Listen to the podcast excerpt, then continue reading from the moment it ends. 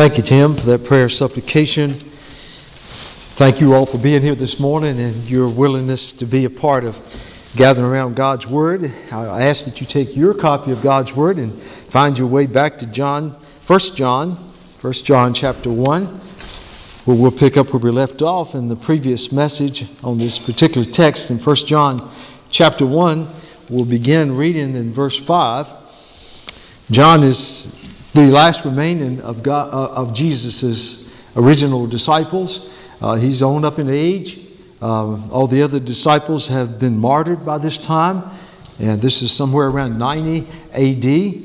And uh, of course, John has spent time on the island of Patmos as, as an exile. Uh, he's back in the area of Ephesus where he's pastoring uh, church there and churches in the region trying to influence those early believers and try to keep the church uh, in solid, on solid footing of, of biblical doctrine. And so, as we pick up in chapter 1 of 1 John, verse 5, this is the message which we have heard from him and declare to you that God is light, and in him is no darkness at all.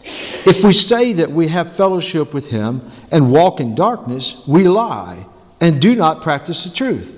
But if we walk in the light as he is in the light, we have fellowship with one another.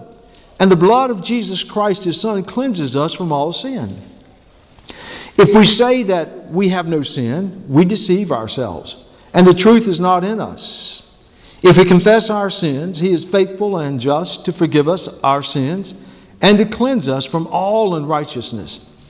If we say that we have not sinned, we make him a liar, and his word is not in us.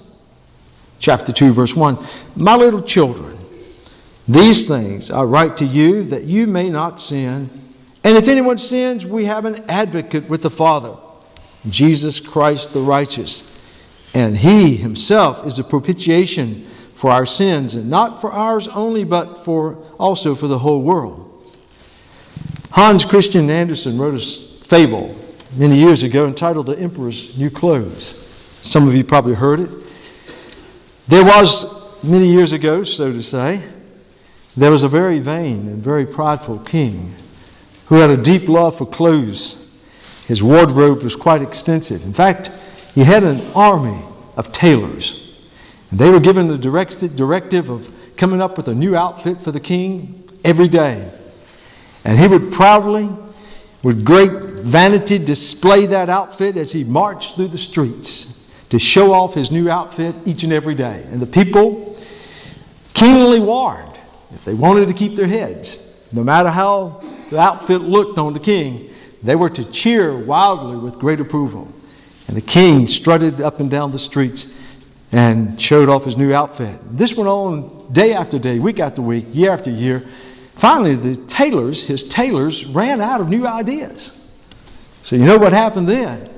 They found themselves in the unemployment line. He ran them out of the town, out of the country.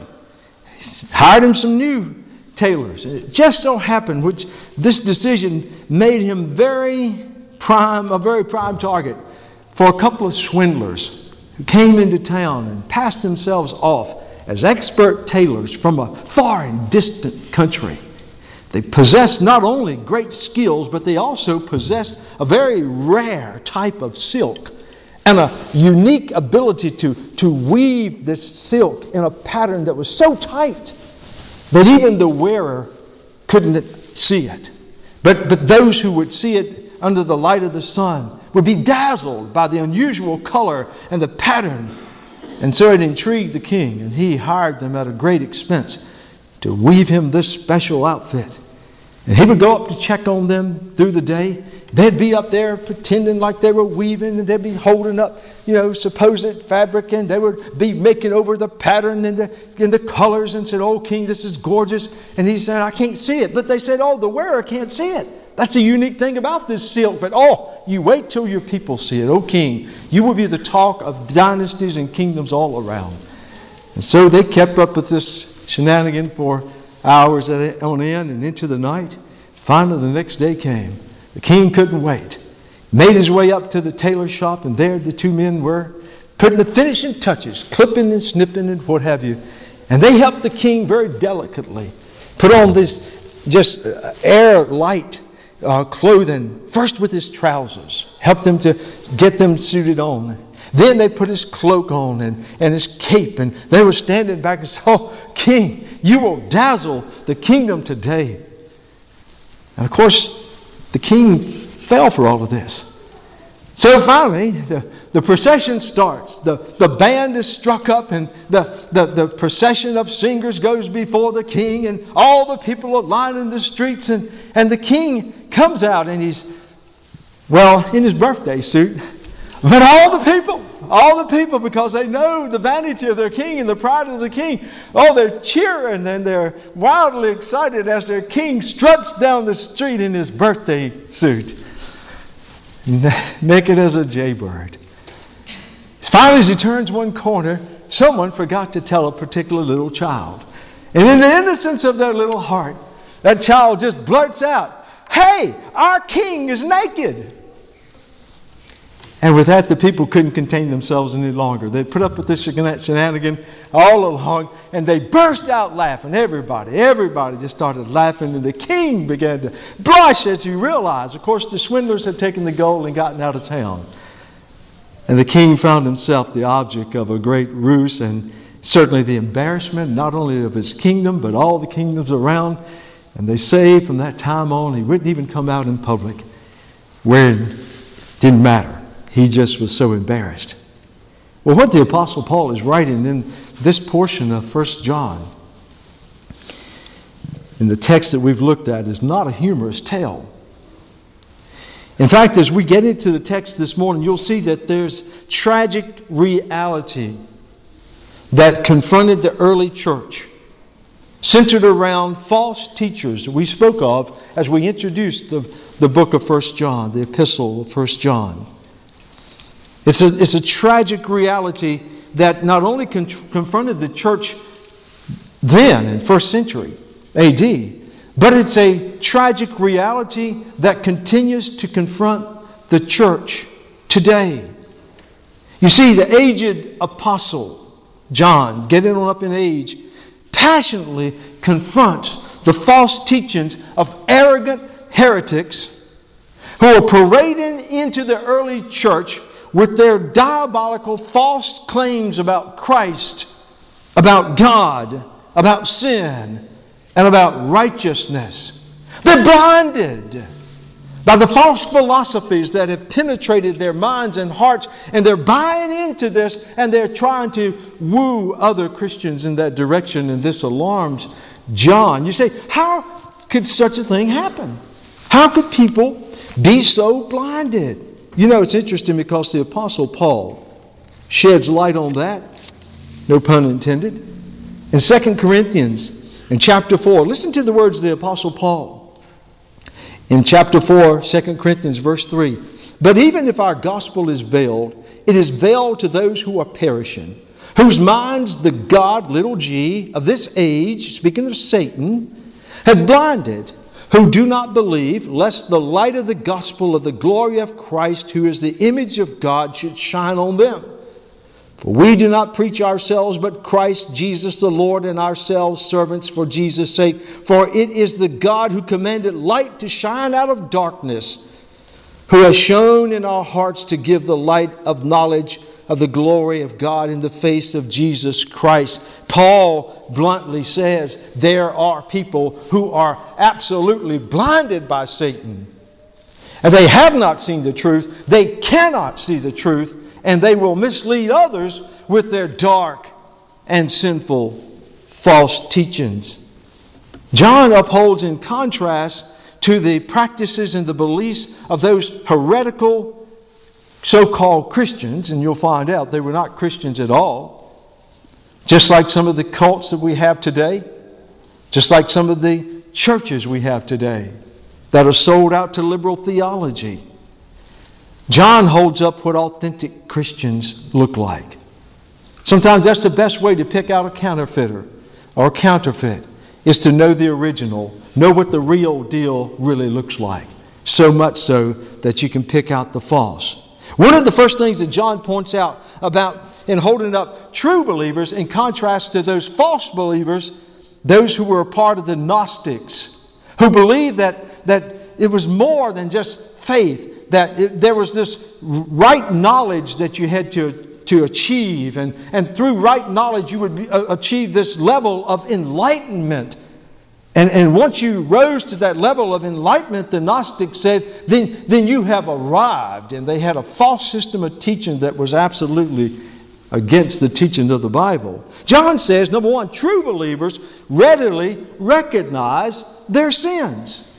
True believers readily recognize their sins. That's interesting because we just talked about there in 2 Corinthians, Paul was describing those who are blinded and walking in darkness. Throughout the scriptures, you find the symbolism of light and dark. As we were reading there in 1 John, beginning in, in verse 5, you saw John using terms related to light and darkness. That's not unusual because if you're familiar with John's gospel, in chapter 1 of John's gospel, listen to the language. Beginning in verse 4 of John's gospel, chapter 1, verse 4 In him, speaking of Christ, was life. And the life was the light of men. And the light shines in the darkness, and the darkness did not comprehend or overcome it. He goes on in verse 6 There was a man sent from God whose name was John. That would be John the Baptist. This man came for a witness to bear witness of the light. And in my scripture, it's capitalized, symbolizing Christ. That all through him might believe. He, speaking to John, was not the light, that light, but was sent to bear witness of that light. That was the true light which gives light to every man who comes into the world. He was in the world, and the world was made through him, and the world did not know him. He came to his own, and his own did not receive him.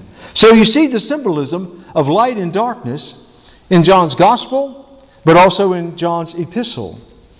But it's not unusual. Throughout the scripture, you find that. Commentators tell us that the symbolism of light and darkness are used in a couple of ways. First, it can be used in an intellectual application, but then when we talk about light and darkness, it can be used in a moral application. For instance, as an intellectual application, light would symbolize biblical truth, but darkness would symbolize error and falsehood, like heresy, like the Gnostics.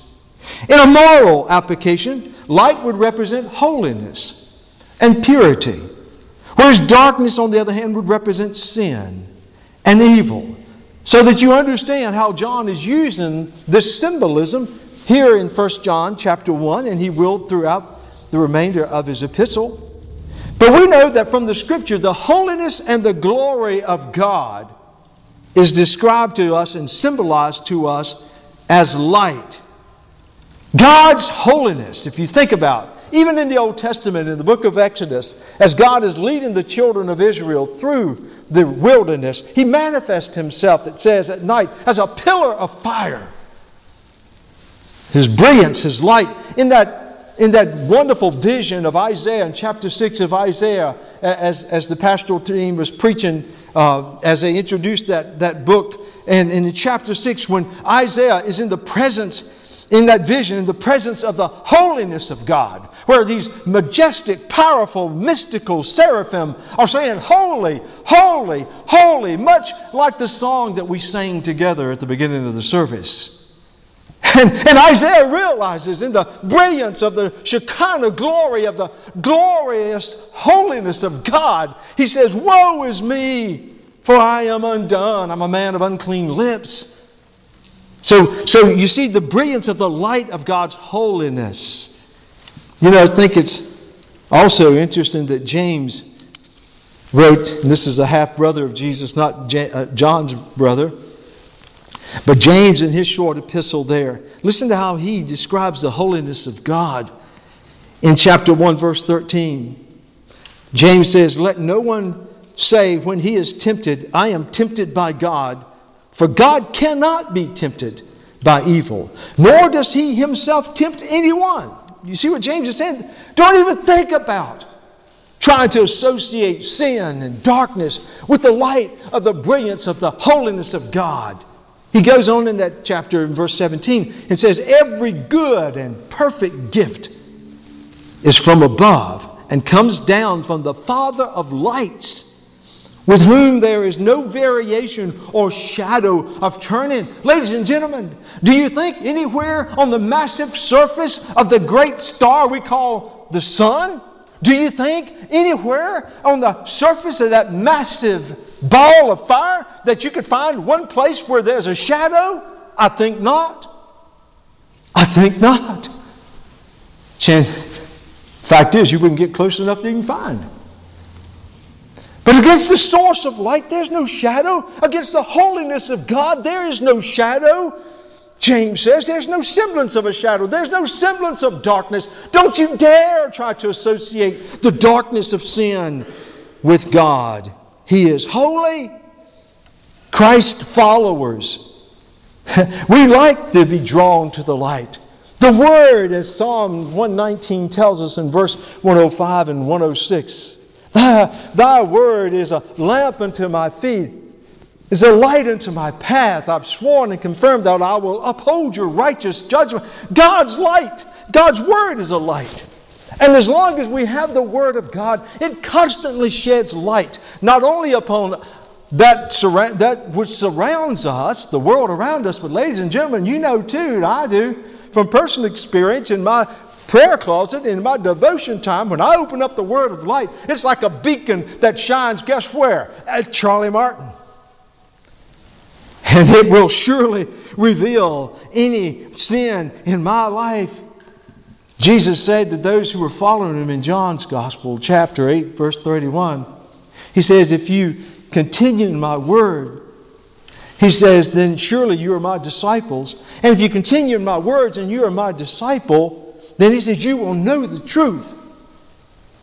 You will know the truth, and the truth will make you free.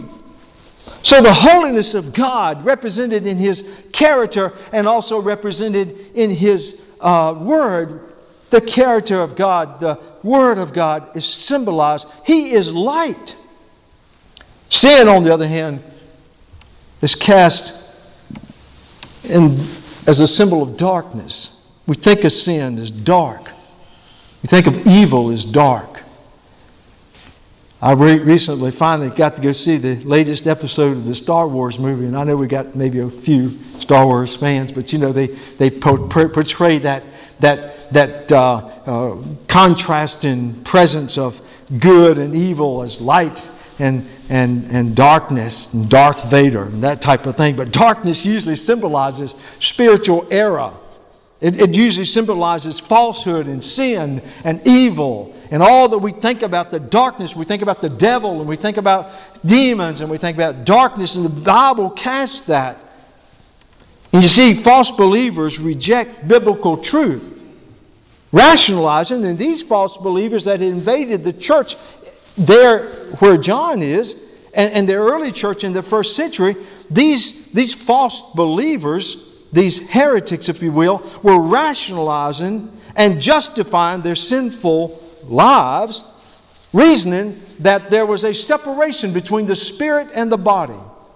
Anything material, such as our bodies, they said was evil and therefore not associated with our spirit. They thought, well, once you reach the level of spiritual enlightenment, that you know that you, you were a spiritual being and anything you did in your body really didn't matter because you were a spiritual being. You had been enlightened. You'd been lifted above. So, so as, as a, an enlightened one, so the Gnostic said, it didn't matter if you were engaged in sin and, and, and immorality, because the main thing is that your, your spirit was pure before God. And John is, and so they were separating the physical from the spiritual, as if to give Christians a license to go out there and participate in sin and not be worried about it. And John is countering that with the truth. And you know, down through the ages, down through the ages, there have been movements seeking to do that very thing. And you know how they try to do it? They attack the authenticity and the inerrancy of the Word of God. That's how we get cults that have infiltrated our, our culture today.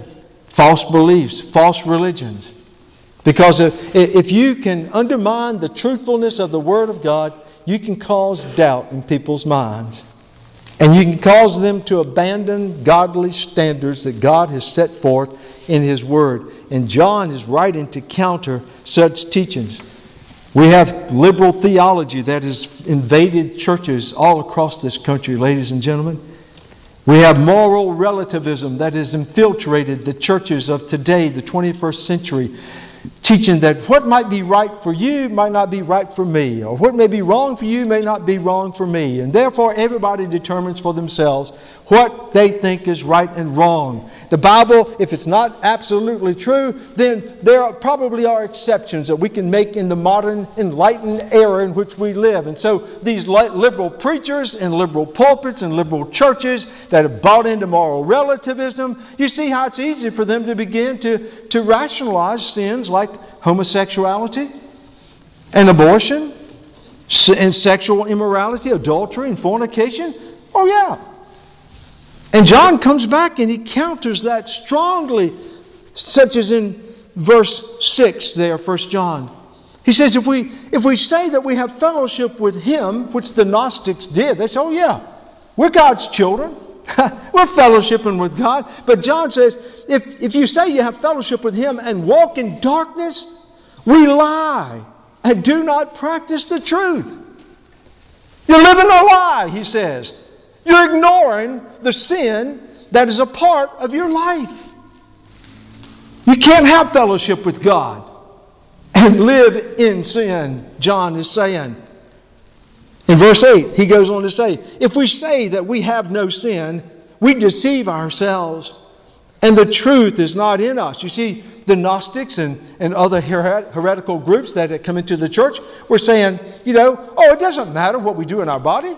The main thing is that we have the right knowledge of God, and we've connected with God intellectually, so we, we're, we're super saints, if you will. Oh, it doesn't matter what we do the rest of the week as long as we engage with God in our spirit. John is saying, baloney. And in the Greek, baloney means baloney. verse 10, you can, you can sense this aging and yet passionate disciple of Jesus Christ. He, he knows what the Lord taught firsthand. That's why he started out in verse 5. This is a message which we heard from him. John says, I didn't get this secondhand. I didn't read this from a publication from Rome. He says, I heard from the lips of the Son of God the things that I'm telling you and writing but under the inspiration of the Holy Spirit. In verse 10, he says, If we say that, that we have not sinned, and there were those that were going around and says, Oh yeah, I, have never sinned. Do y'all have any perfect family members in your family tree? You know, that just somehow have this notion that, oh, yeah, I, I've never sinned. You know, I'm a good person. And I'm thinking, oh my goodness. And John says, if you if you say we have not sinned, we make who? Him a liar. Now you're calling God a liar. If you says I, I've never sinned, I've been a good person, then John's thinking, well, wait a minute, wait a minute. What are you going to do with Brother Paul's inspired writings that in Romans chapter 3, verse 10 said, There's none righteous, not one. Talking about all of humanity. And he says in Romans 3:23, For all have sinned and come short of the glory of God. Every precious little baby, no offense, little James, born into this world, looking as innocent as, they could possibly be, pure as the driven snow, is a sinner, born under the curse of sin. Paul says, For all have sinned and come short of the glory of God. And you best listen to chapter 6, verse 23, when he goes on and says, And the penalty of sin, if not repented, is eternal separation from God in an existence of absolute torment and anguish and agony for which there's no relief forever and ever and ever. And John knows that. He says, You're making my God out to look like a liar when you make such bold, false, heretical claims. Oh, no, no, no.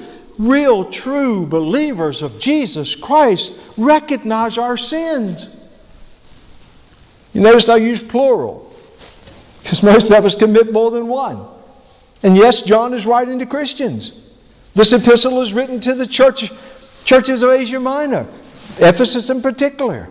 He's writing to Christians, realizing that even the best of us, with the most uh, determination and, and the best of intentions, we're still going to disappoint God.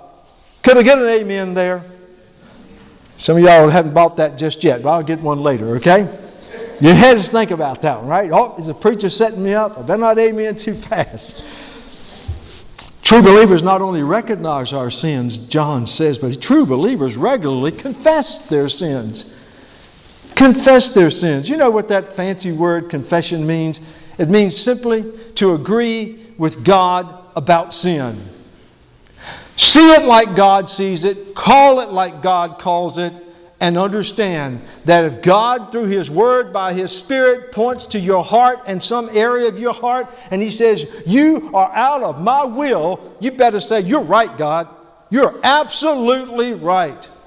Confession is simply agreeing with God about the presence of sin. Confession of sin is the path to divine forgiveness there's no other way to experience the forgiveness of God as, as, as a believer.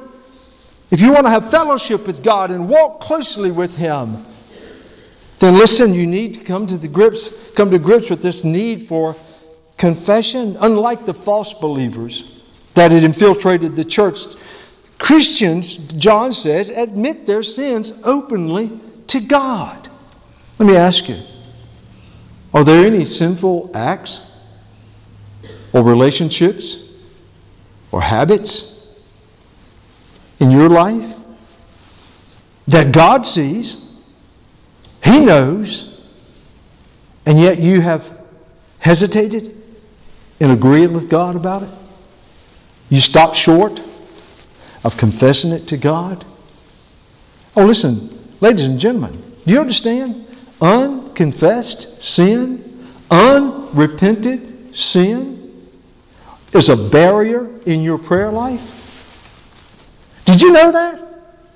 You can't really have a meaningful prayer life, an effective prayer life, and communicate with God when you know good and well there are things, habits, practices, relationships, thoughts in your life that you have not agreed with God about. Listen to what the psalmist said in Psalm 16 18. He says, If I regard iniquity in my heart, you will not hear me.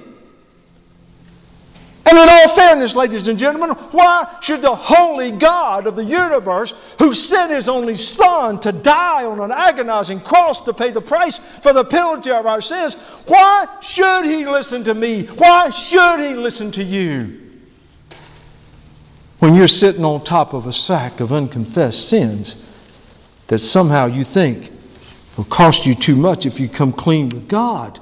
Listen, it doesn't matter what the culture says. It doesn't matter the psychology or, or, or, or, the philosophies of this modern world around us. You'll get bombarded with all kinds of weird, unbiblical notions that will somehow try to make you feel comfortable you better listen to what God says. God hates sin.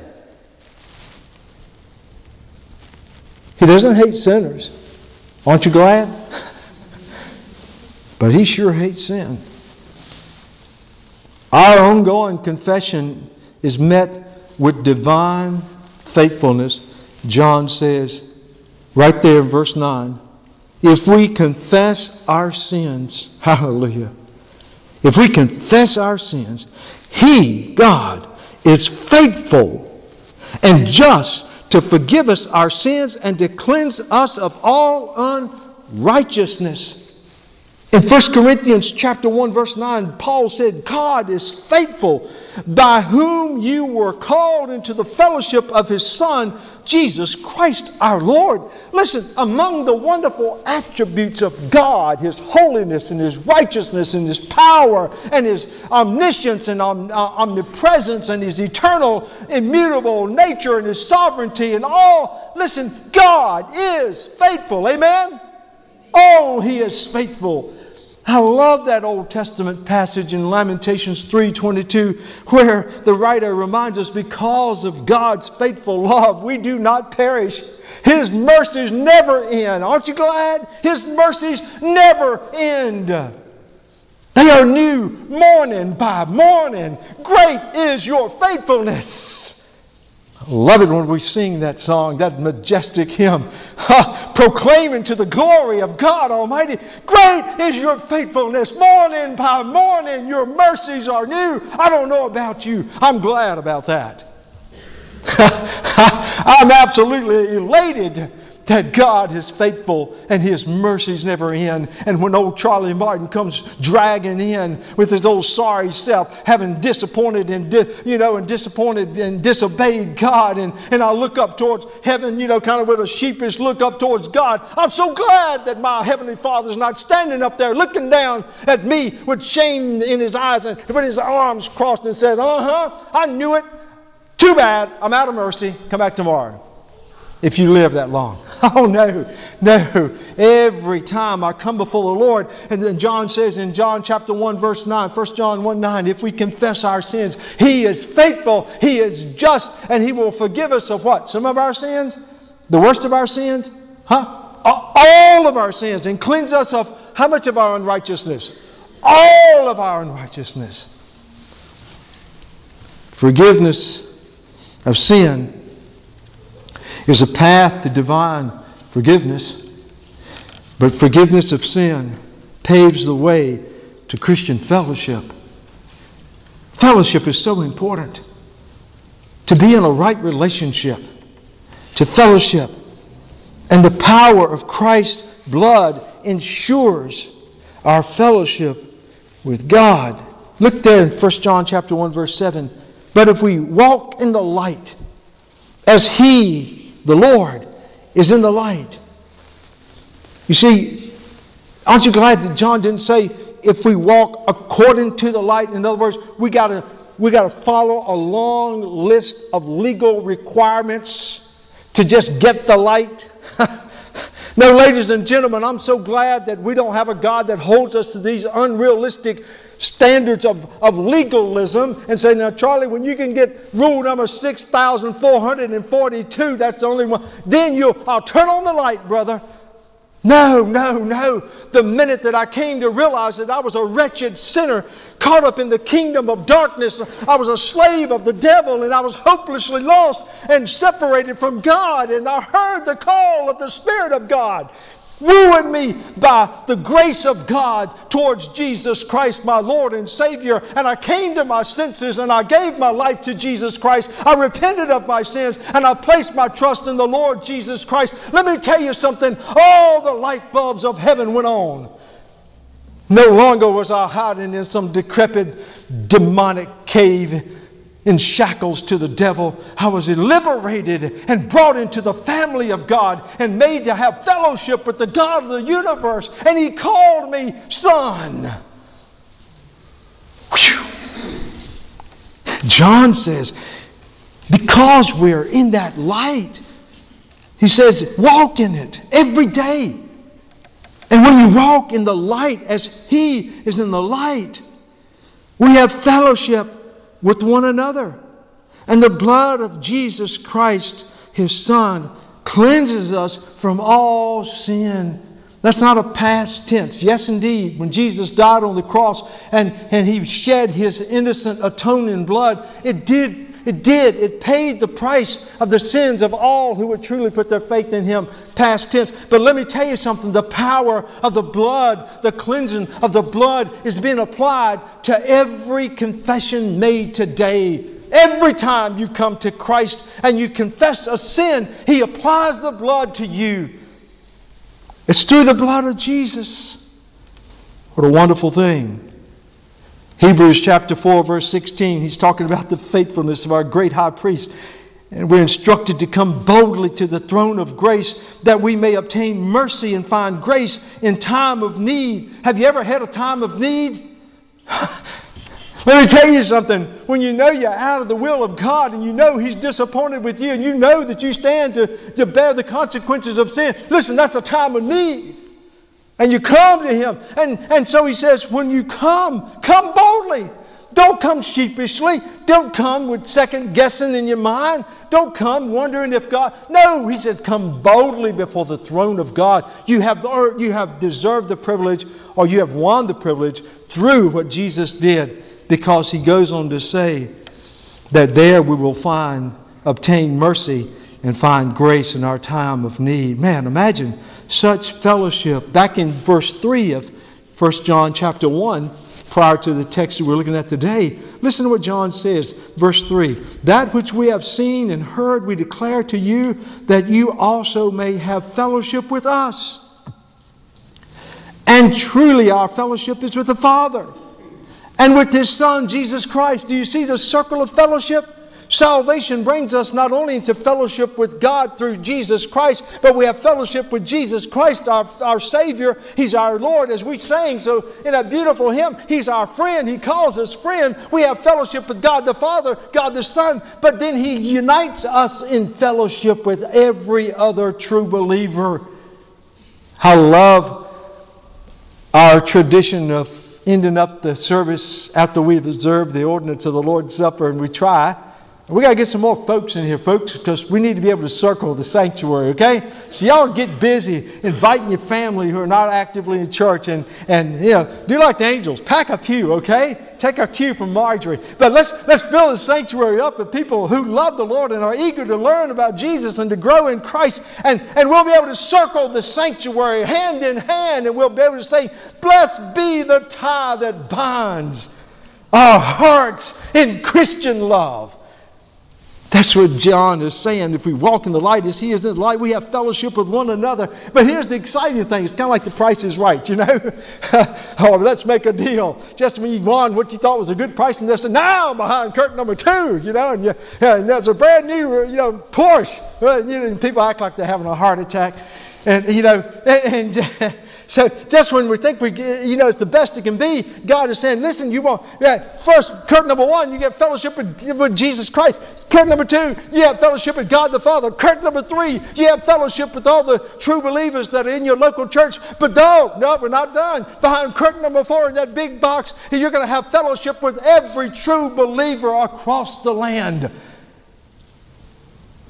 That's a wonderful thing to get outside of the walls of this church, all of those, this is my number one love, churches.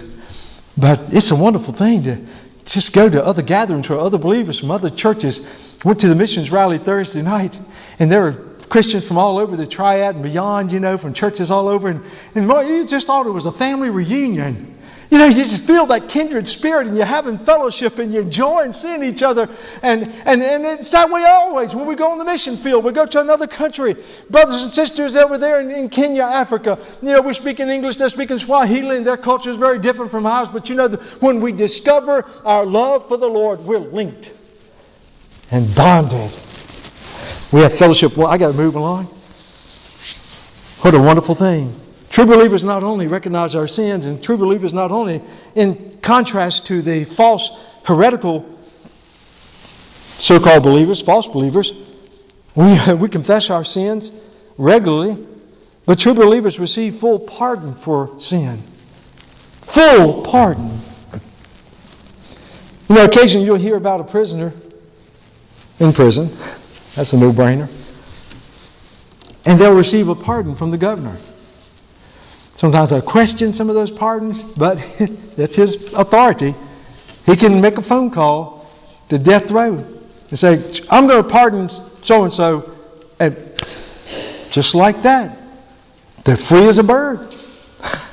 Full pardon.